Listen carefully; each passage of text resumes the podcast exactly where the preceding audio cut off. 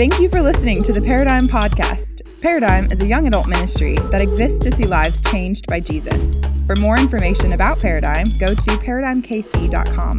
We hope this message is inspiring and life changing. Thanks for listening.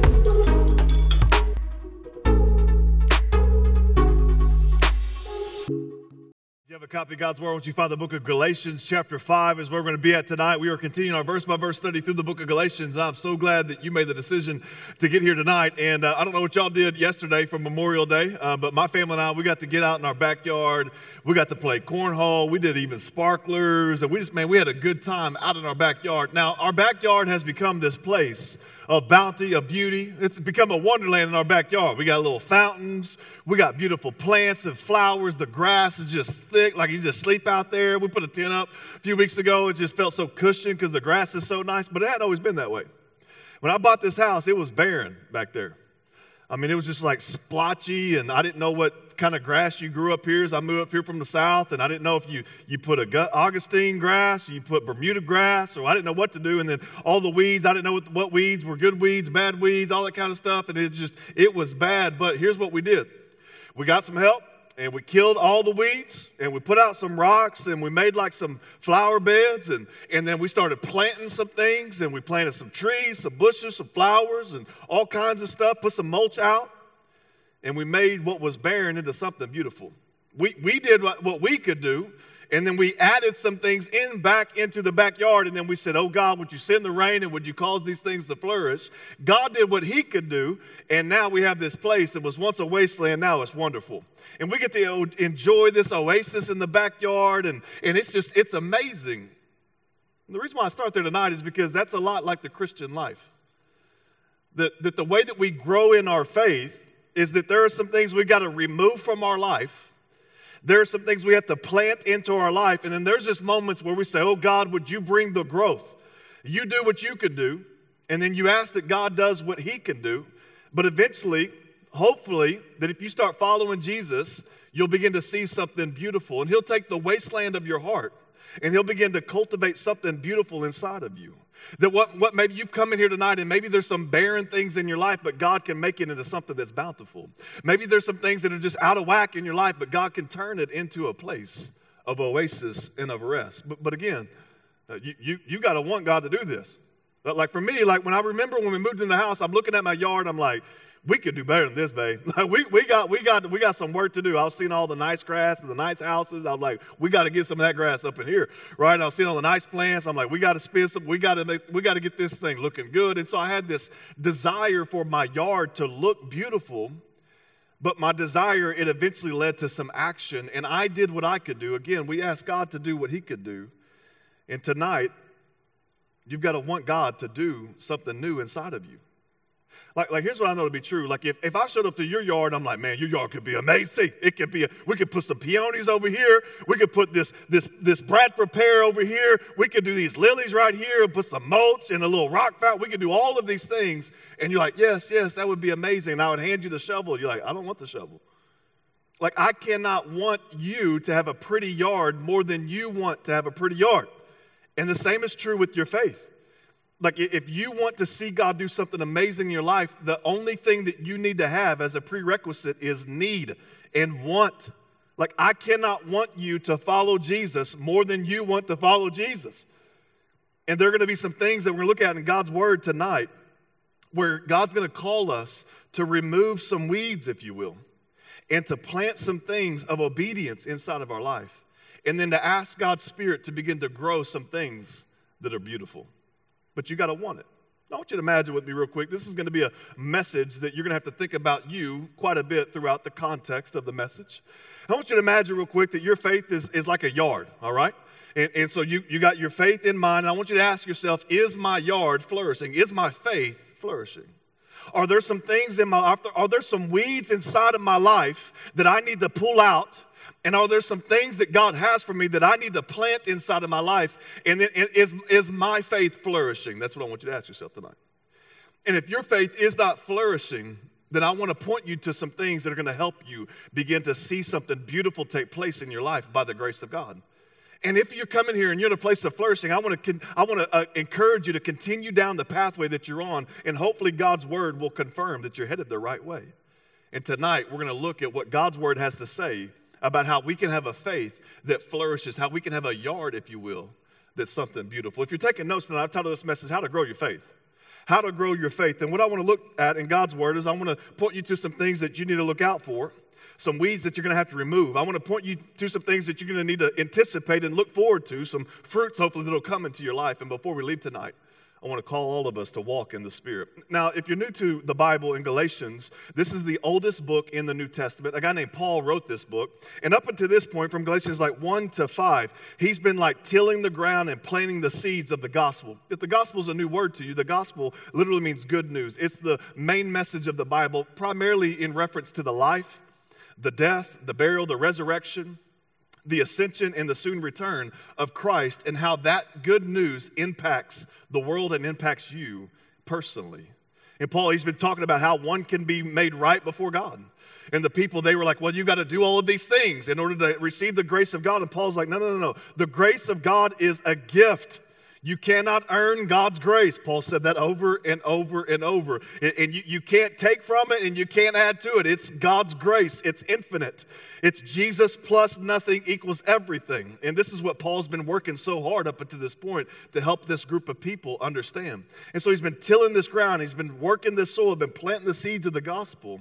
And it's as if Paul anticipates after we have the understanding of what makes someone right in a, in a right relationship with God through faith in Christ, it's as if Paul's anticipating his audience saying, Well, well how, do you, how do you know that you're a Christian? Like you, you've been baptized, you prayed a prayer, you, you had a spiritual experience. How do you know that you're a Christian? And so Paul, he just kind of begins to say this like, here's some characteristics, here's some fruits, if you will, of someone whose life has been changed by Jesus. Like Paul would say, you know, how do you know an apple tree is really an apple tree? If, if there was just a seed that was planted, he's like, just give it some time. The greatest test is time. And if that seed was really an apple seed, then what's going to sprout is an apple tree. And eventually that tree is going to bear apples. And the same is true with the Christian. If that seed of the gospel was planted in your life, how do you really know that that person's a Christian? Well, eventually they're going to start growing into Christ likeness. And eventually they're going to start bearing the fruit of the Spirit. And Paul, that's kind of what he's talking about tonight. Here's what it says in Galatians chapter 5, starting in verse 16. He simply says this I say then. Now let's just stop real quick. He's, he's saying, I say then, uh, basically in light of everything that I've said. He's saying, man, if you've been justified or made right before God by your faith in Christ, um, he's saying that if you've chosen to crucify, be crucified with Christ, and you no longer live, but Christ lives in you, if you've chosen to live a life where you're not going to seek the approval of men, but of God, if you were seeking the approval of men, then you wouldn't be a servant of Jesus Christ. If you've been set free in Christ, if you, if you have been liberated in Christ, he's saying, in light of all of this teaching that I've done, he says this walk in the Spirit. That's the mandate, that's the imperative tonight in light of everything, if you if you have had your life changed by Jesus, step number two, walk in the Spirit. This is what he's saying. And he goes on to give a little detail. He says, and uh, you shall not fulfill the lust of the flesh. And that's kind of the thesis of tonight. That's kind of the big idea. That's the big, big mandate, the big imperative. You need to walk in the Spirit. And, and here's what I believe if we would just simply walk in the Spirit, we wouldn't gratify the, the, the lust of the flesh. If we would simply walk in the Spirit, man, we would, we would have a great life before our Maker. Uh, we, we, we, would be changed internally. If we would just simply walk in the Spirit, man, the world would be changed. If we would walk in the Spirit, we would usher the kingdom of heaven to this earth. If we would walk in the Spirit, we would change the world. So we can close the Bible and say, hey, go, go walk in the Spirit. Now, if you're anything like me and you didn't grow up in church, you're like, man, that sounds really like spiritual. That sounds good. You know, like, what'd you learn tonight at Paradigm? I'm gonna walk in the spirit. I'm gonna walk in the spirit. There's somebody cut you off on the highway and you and you go back to some old way, you know, and you're not walking in the spirit no more. And oftentimes you can be like, I'm gonna walk in the spirit, I'm gonna walk in the spirit, I'm gonna walk in the spirit, I'm gonna walk in the spirit. What do I do? Where's the spirit at? Where are we walking, right? I don't know if you've ever feel that way when you read the Bible and it's like, I'm gonna go walk, I'm gonna go do this thing. And you're like, what does this even look like? And yeah, it just sounds so easy. Just walk in the Spirit. You know, you come in here, maybe you got some issues in your life, just like me. Well, here's the answer just walk in the Spirit, bro. And that'll fix everything. And you're like, well, yeah, I get it, but I don't get it if you understand what I'm saying, right? And it's just not that easy sometimes. It's simple to understand the Bible, but it's not easy to live it out. And so Paul, he, he kind of anticipates this and he begins to give some color to this. And he goes on in verse 17, he says this He says, For the flesh lusts against the spirit, and the spirit against the flesh.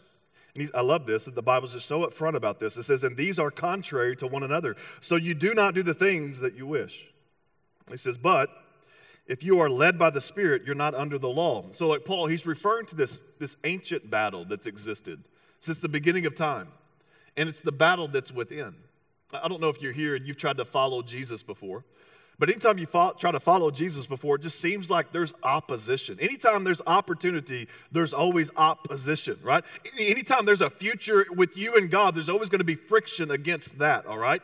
And God's saying, like, you know, and through His Word, He's saying there's going to be some difficulty. And I, I know you felt this before. Like the things that you know you ought to do, you're like, eh, I'm not going to do that. And the things you know you shouldn't do, you're like, yes, I want to do that. And like there's this, there's this tension, there's this battle within. And I love that the scripture's not aloof to that. I love that Paul's like, I love that he's not just saying, you know, hey, you just need to get, get right with God, so to speak, and then go walk in the Spirit, and that's it. But he's given language to the anguish that, that oftentimes a believer feels. If you are in Christ, that doesn't mean that you're delivered from the presence of sin right now and that there's still temptations and there's still th- there's a struggle. Somebody will ask me, "Well, are you living free from your sin, Chad?" And I'll say, well, surely, yeah, I've been walking in freedom consistently. Not that I'm perfect, but, but when, when I fall, I get back up quickly. And the, in the gap between God's revelation in my life and, and, and my activity to be obedient to what He's shown me has gotten shorter and shorter as I followed Him. Praise God. But oftentimes people say, well, you, are you walking in freedom? I'll say, man, I've been walking in freedom. And, and they'll think that that means I no longer get tempted. I'm like, man, make no mistake. Your brother on the struggle bus every day, all right? Wake up and it's just like temptation everywhere, you know? And it's like, it's just temptation visually, temptation audibly, temptation inside of me, temptation around me. But I've learned that when I'm weak and I admit that I need Jesus in my life every day, then I am strong that I cut off the opportunity for me to sin at the pass of temptation.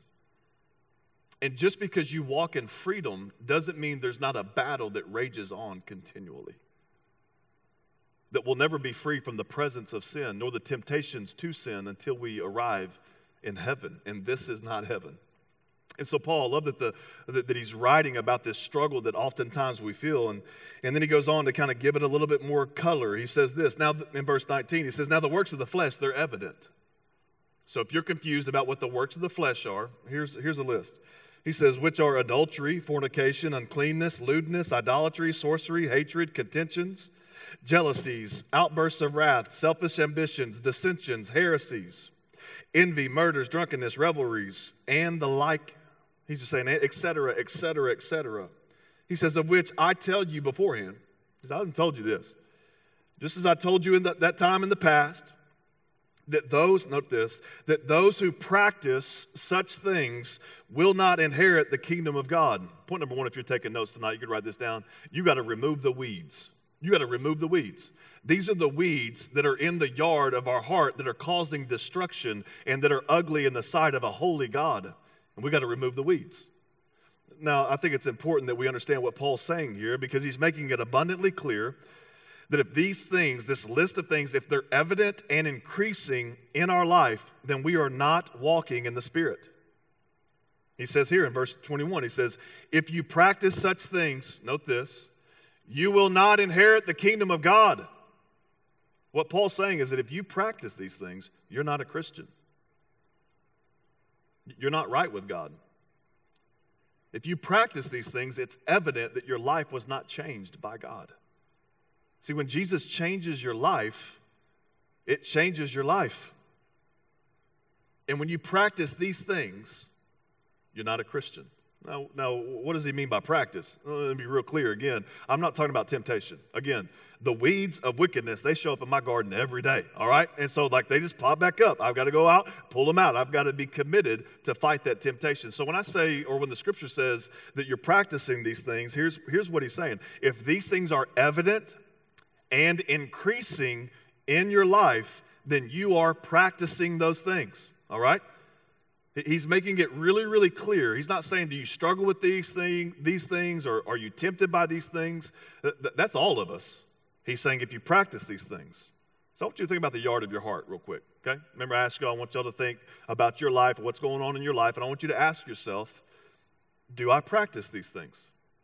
I want you to think, is this me? Like when we have lists in the Bible, oftentimes we'll just kind of zoom through the list and we think that God's just kind of, you know, like upset and angry about certain things. But we need to slow down, look at the words, look at the categories, and we need to take it personal because the Word of God's trying to do surgery on our heart. It's trying to read us. We read the Bible only to let it read us. And God's trying to get specific about the areas in our life that need to change if they need to change. And so I want you to ask yourself, as we're looking at these categories, do I practice these things? Here's the first one that I see in this list of things that I want to ask you. Do you practice sexual sin? Uh, Paul, he talks about you know the, the adultery and fornication and uncleanness and lewdness. That's just those are just sexual sins. Is sexual sin evident in your life and in and increasing in your life? Are you looking at pornography?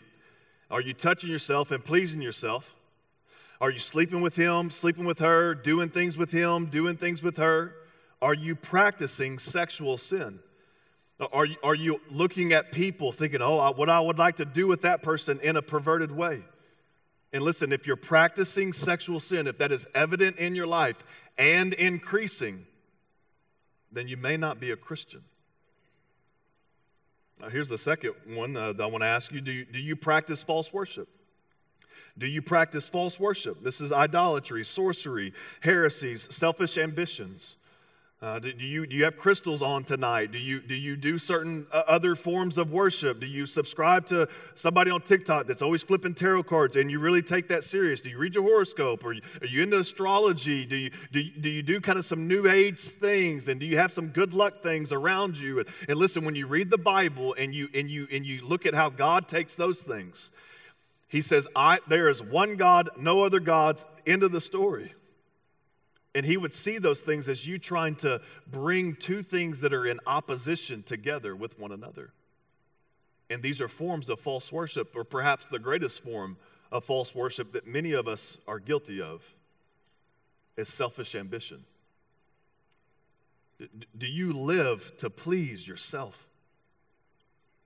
What have you done today or in the last week out of selflessness?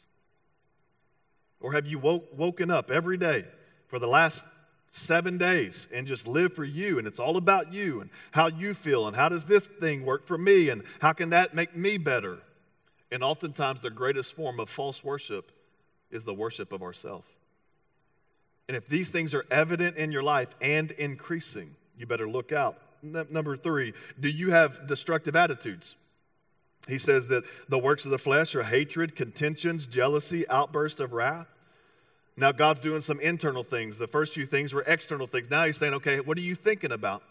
How's your disposition uh, and how's your attitude of choice?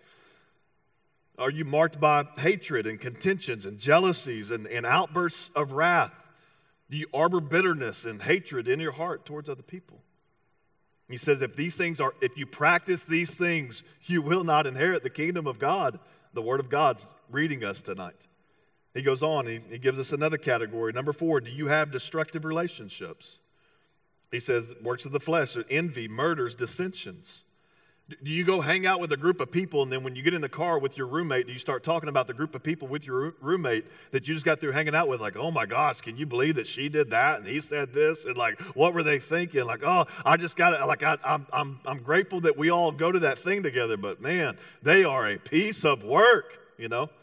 And like, you just have all of these things towards other people that you're keeping to yourself, but you're not really keeping to yourself. Or maybe you look back on your life, you're like, man, when I was in middle school, like I rolled with some toxic people. And so I got a new group of friends in high school, but turns out they were toxic too. Then I went to college and like got a new group of friends. I'm like, fresh start. Thank you, God. But they were toxic. Everyone in my sorority, everyone in my fraternity, everyone at my college, just toxic. And so I got some roommates and we've got it going on, but there's this one I'm not real sure about. I think that he's a little toxic. What's the common denominator in all your toxic relationships? It's you. And if these things are evident and increasing in your life, then this is a practice of your life. And these are weeds of wickedness that we need to remove from the yard of our heart. Or number five, do you do things in excess? Paul, he says again, works of the flesh or drunkenness, rivalries, or excuse me, revelries. This is just kind of like a drinking party or, or an excess of something party. And so he's talking about alcohol here, but just think about anything do you do in excess? Do you play video games in excess? Do you sleep in excess? Do you take pills in excess? Do you drink in excess? Do you eat in excess? Whatever it is, do you take something that was meant to be good in moderation, but now you do it excessively and now it's grabbed a hold of you? And if those things are evident and increasing in your life, do you have to go through verbal gymnastics to convince yourself that somehow you're okay with God when all of the evidence in your life would prove that you're not? Do you, are you mowing the weeds of your yard and only the weeds in your yard, thinking that somehow God is pleased with what He sees in your yard? He can see beneath the surface. And you may be able to manage some of your morality, but God sees your heart. And if you've made a practice of these things, what the Word of God tells us here tonight is that you will not inherit the kingdom of God. So, so I think right now many of you would, would kind of be thinking, wow, I mean, what, what am I supposed to do here? Like, it, you know, if, am I supposed to uh, just kind of just get over this? I mean, what am I supposed to do? Let me just, let me just kind of share one last hard truth before we move on. That if these things are evident, if they're frequent, and if they're increasing, the Son of God may not have redeemed you. The Spirit of God may not have renewed you, and you need to repent. Repent means that you change the way you think, and it leads to the change in the way that you live. That you need to wage war against the weeds of wickedness that are in your heart. You need to kill them. John Owen, a famous Puritan from years back, he said this about sin. He said, You be killing sin, or it's going to be killing you. And the weeds in our life, we've got to wage war against them. Now, again, the worst thing that you could hear right now is me kind of just saying, Hey, hey, you got some issues in your life. You need to stop it. you need to cut it out and, and that you would just kind of resolve to go, you know what, I'm going to identify the bad things in my life. I'm going to remove them. I'm going to go cut down all the weeds, and God's going to somehow be pleased with that in my life. And some of you, you kind of think you're kind of thinking that faith is all about you doing like a moral cleanup, and then God just wants you to be really, really good, and then that's the end goal of your faith. Like some of you think that if, if we were sinless, then God would be pleased with us, as if sinlessness is the goal of Christianity. But sinlessness is not the goal of Christianity. Godliness is the goal of Christianity. That God doesn't just want to remove some things from our life, God wants to insert some things in our life.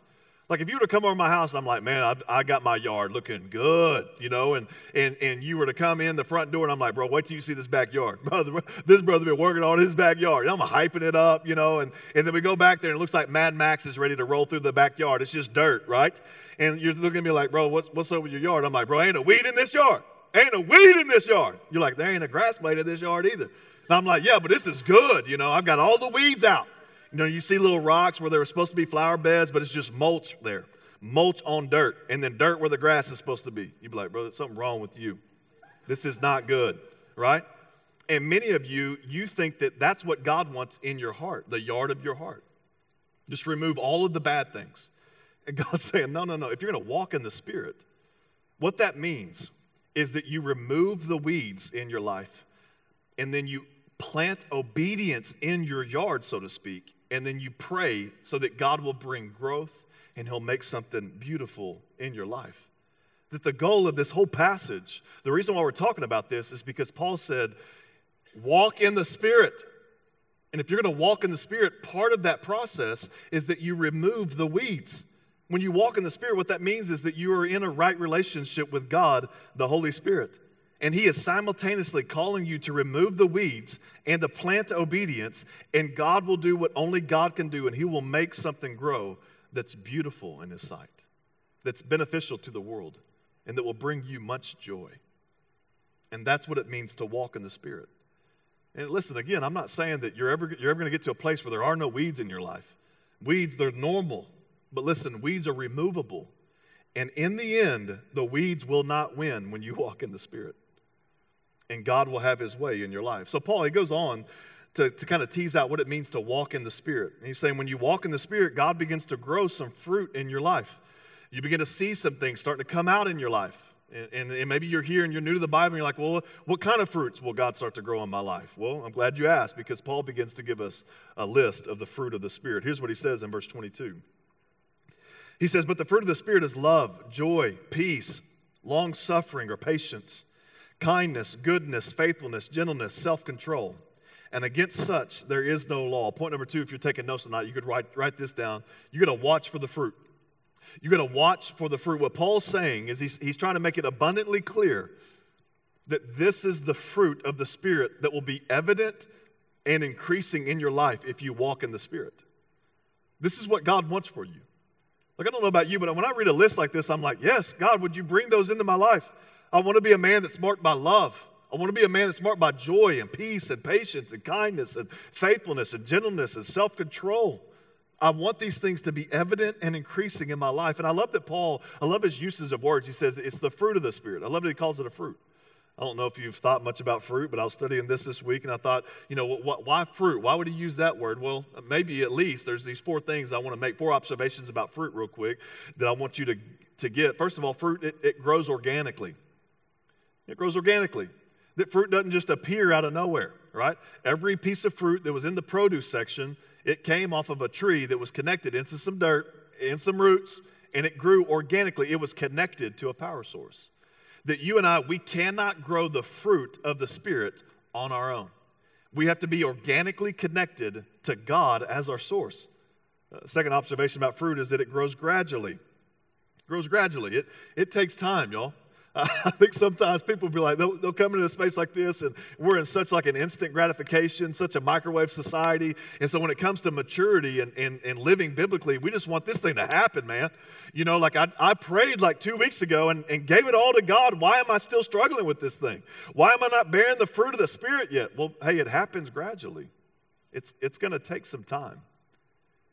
And if you see a man that is mature spiritually, you see a woman that's mature spiritually, they didn't get there overnight.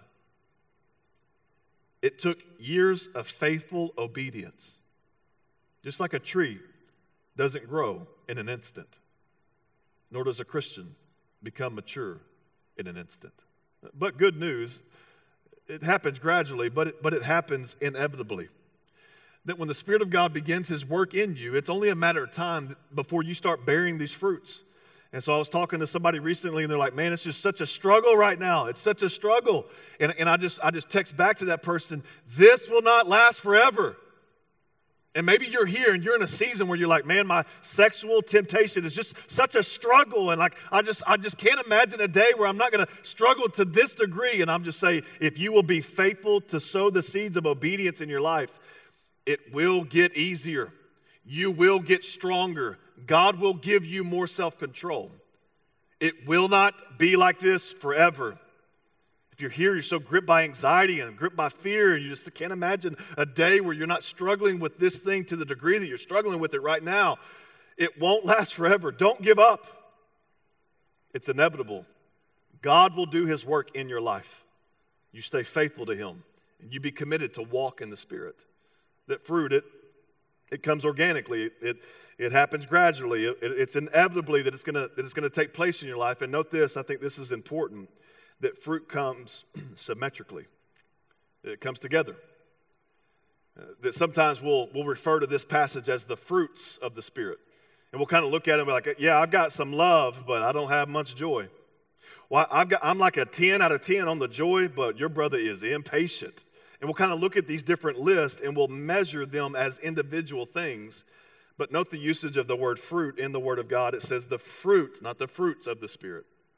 That these things grow symmetrically, they grow together. That God isn't wanting to, you know, kind of build you up in love and then later we'll work on the patience thing. He's saying that when you become a Christian and when you walk in the Spirit, all of these things are added unto you simultaneously that when the fruit of the Spirit is evident in your life, you see buoyancy in all of these attributes and these characteristics. And this is what God wants for you. This is the yard that God desires to be grown inside of your heart. And so I love that Paul uses the word fruit and he gives some details to it. And so let's do a little fruit inspection real quick, okay? We're talking about the yard of your heart tonight. We're asking you to look inside a little bit And if you're here and you claim to be a Christian, I want you to start thinking okay, well, based upon what evidence? If your yard is your faith and it's inside of your life and that represents your relationship with God, what is the evidence that you are in right relationship with God? What is the fruit, if you will? Well, he gives us several fruit or several aspects of the fruit of the Spirit. And I want you to ask yourself, are these things growing in my life? The first one is love.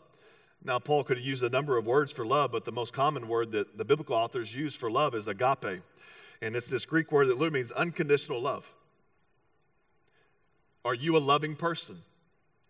Is unconditional love evident and increasing in your life? Not, not some selfish affection. I love them because I love the way they make me feel. Not that. Not transactional. Yeah, yeah, I'll only love him if, if he loves me back or she loves me back. No, not, not that. But unconditional love. The second one he gives is joy. Joy is a delight in God regardless of the circumstances. It's a delight in God regardless of the circumstances. Uh, one of my mentors and one of my, my colleagues that I worked with back in Louisiana, I talked to him yesterday, and he called me to inform me he has stage four cancer. And he's right in the middle of it. Biopsy, unsure of the results. What's the plan moving forward? And I just said, How, how are you doing? And he said, Well, I, I learned, and, he, and he, he encouraged me. He said, I learned a lesson from you several years ago that you have to preach to yourself, not listen to yourself. And he said, So I started preaching to myself and reminding myself of the life that God has given me. And he said that, that God started bringing joy inside of my heart. And he, and he shared with me devastating news, very matter of fact. And I said, How are you? How are, you sound like you're doing really well in light of all this. And he has joy. That he's trusting God, he's delighting in God regardless of his circumstances as opposed to happiness. I think many of us are on a happiness search, and happiness is always based upon your happenings. You'll be happy when things are going good, and you'll be sad when they're not going good. But joy is altogether something different. Joy is saying, God, I'm going to enjoy you, I'm going to delight in you regardless of my circumstances. The next characteristic he gives of the fruit of the Spirit is peace. Peace is resting in the wisdom of God. It's you saying, you know what, I'm gonna, I'm gonna trust in God, I'm gonna rest in His wisdom. I know that I'm single and I'm ready to get married. I know that I know that I'm in a difficult work situation and I'm ready to move out from underneath it, but I have the peace of God because God has done a work in me and I'm walking in the Spirit. Do you have peace? Is that evident and increasing in your life? He says you're gonna, you're gonna be marked by patience. Patience literally means you get a long fuse. You know, it, it doesn't take it doesn't take, you know, for, for the person that's not walking with the Spirit, it doesn't take much to flip them, you know, and flip their trigger, right? And, and for, for those that are walking in the Spirit, you should have a long fuse. It may get lit, but it's going to take a while for you to blow, okay? And you got to be growing in your patience. You got to be long suffering, is another word. And you got to be willing to journey with people. Is that evident, increasing in your life? The next one is kindness. Kindness is simply you loaning someone your strength.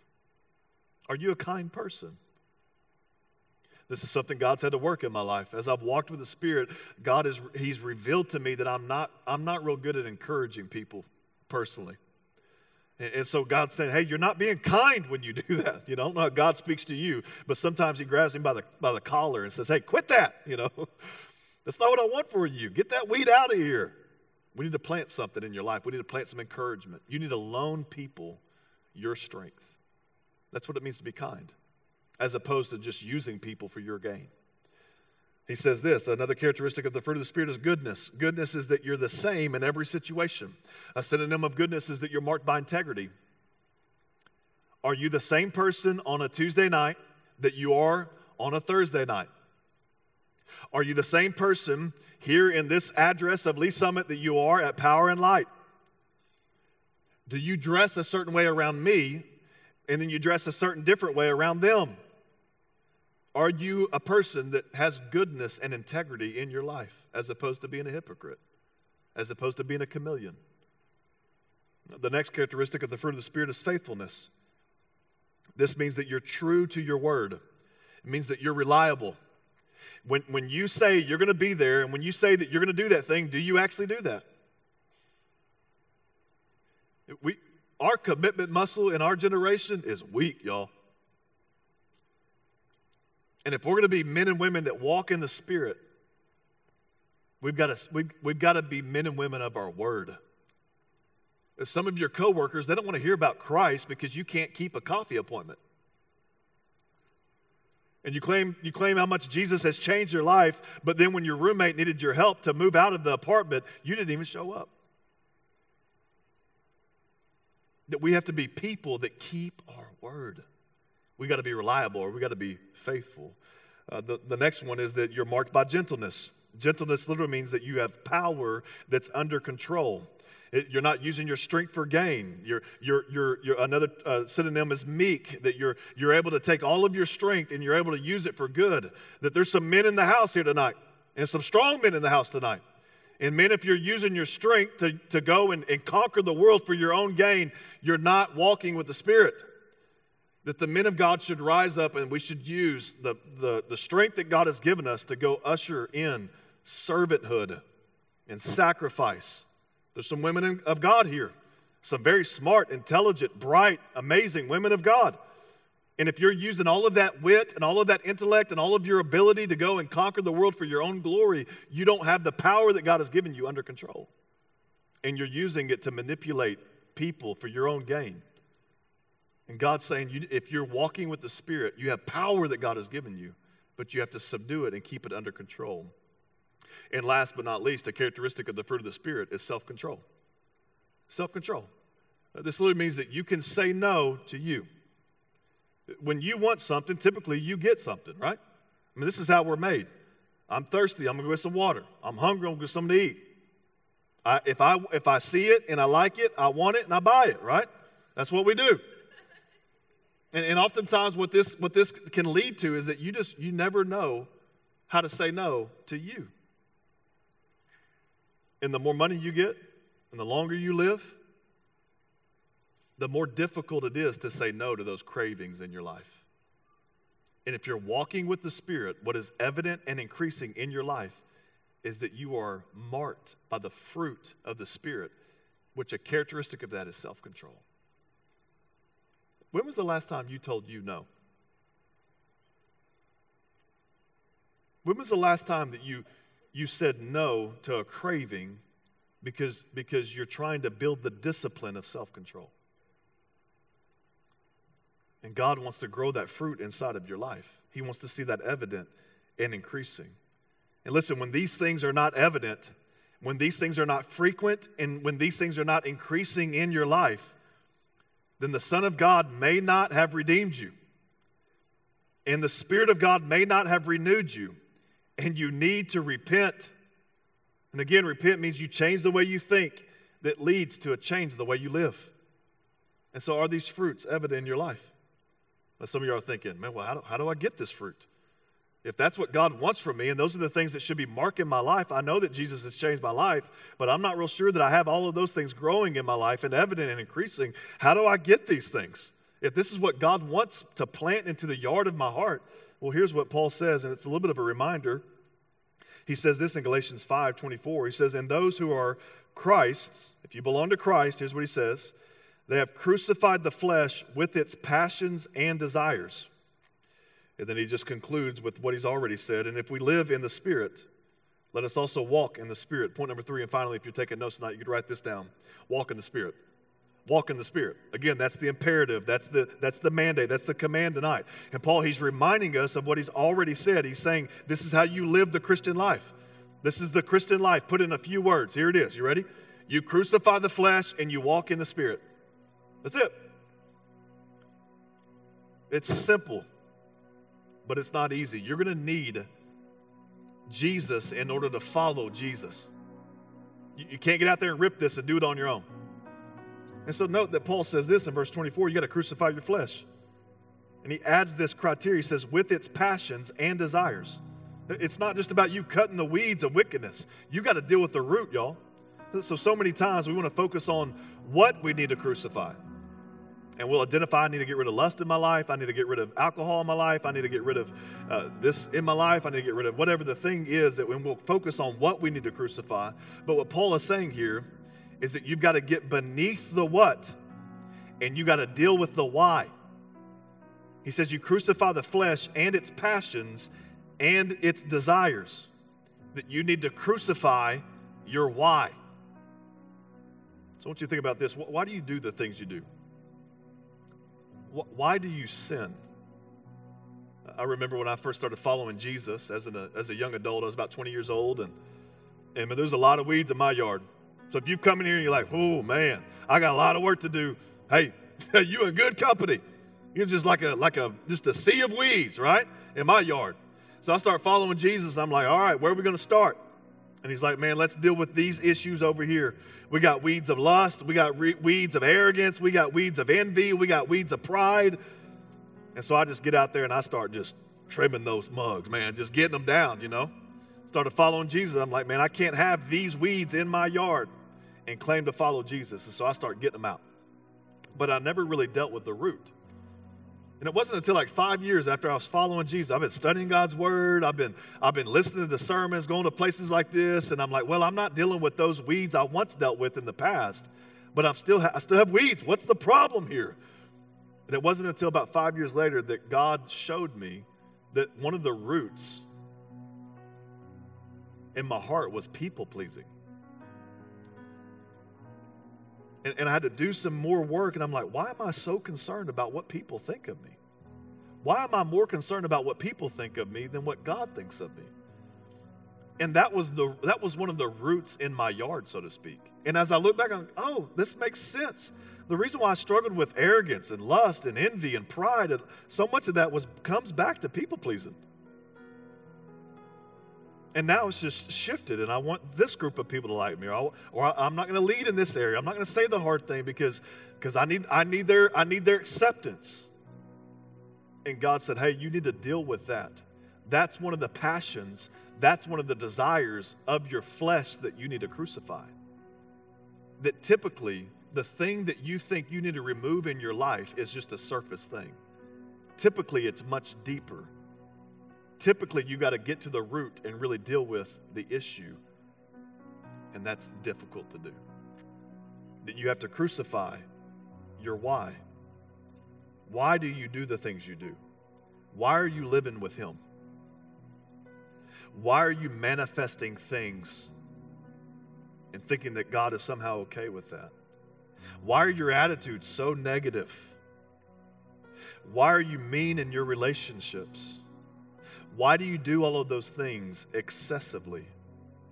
And Paul's saying you have to crucify your passions and desires. You have to crucify, listen, your temptations.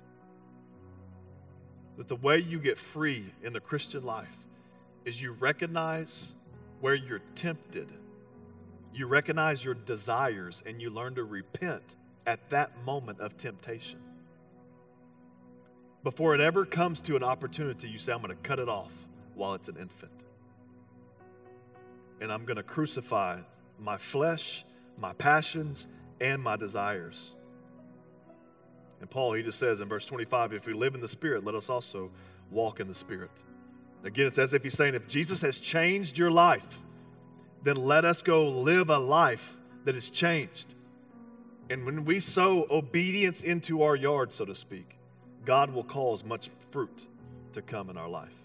Now, I think the worst thing that could happen is for you to hear about some of these characteristics and some of these fruits and think, you know what, I'm going to learn some things at church and I'm just going to go out there and I'm just going to make sure that these things are in my life. And we just come out and we kind of just poke them on our life like this. And we think, you know what, I'm just going to, I'm going to grow something and, and, and I'm just going to add some kindness and some joy. And like, I'm just going to, I'm going to clad myself with the characteristics of Christ.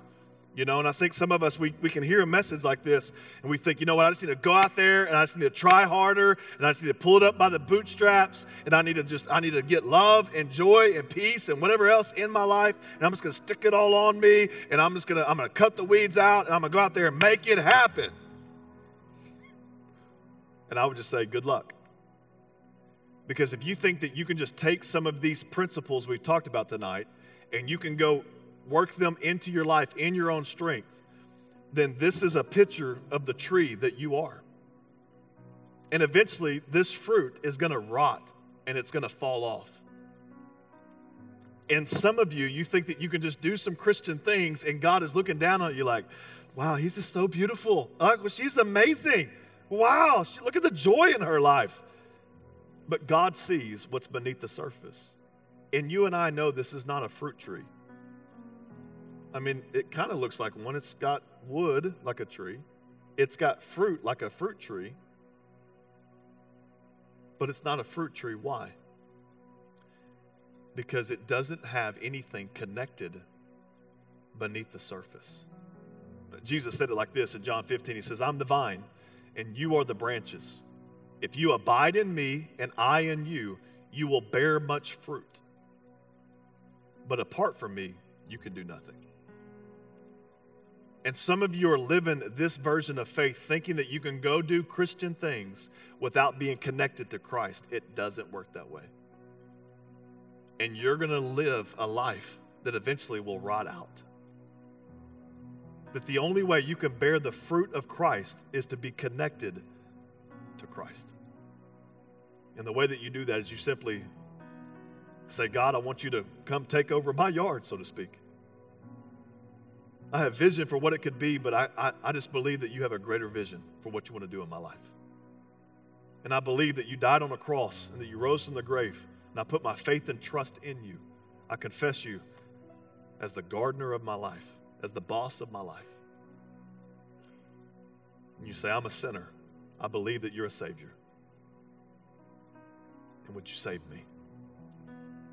And when you do that, the Spirit of God moves into your life and He begins to grow and cultivate things that are beautiful in God's sight. If you haven't done that tonight, I would urge you to do so. And if you are a follower of Christ, I would urge you to walk in the Spirit. Let's pray. Lord Jesus, thank you so much for tonight. God, I thank you just for this opportunity to get into your word. God, I thank you for how practical it is. God, I thank you that, that all of the big theological ideas that we've talked about thus far throughout our journey through Galatians, I thank you that they come to a head tonight and that we can look internally, we can look in the yard of our heart, and we can assess have we really believed in you? Have we really sought to be changed by you? And God, for the person that's a, that's a new follower of you, God, I pray that you would begin to grow something uh, that is observable in their life that there would be change from the inside out, that they would find themselves bearing the fruit of the Spirit. When they get around difficult people, they would find themselves being loving. When they get around hard people to love, they'd find themselves being patient. And that over time, you'd allow them to be a beautiful display of your work inside of them. And God, I pray that we would not boast in anything, that fruit exists to give, not to get. And God, that would be our posture tonight. God, that we wouldn't glory in our ability to do anything, but we would simply say, we, we, we were faithful to plant obedience and pull weeds. But God's the one that made it grow, God's the one that brought beauty. And we would change the world as we walk in the Spirit. In Christ's name, amen.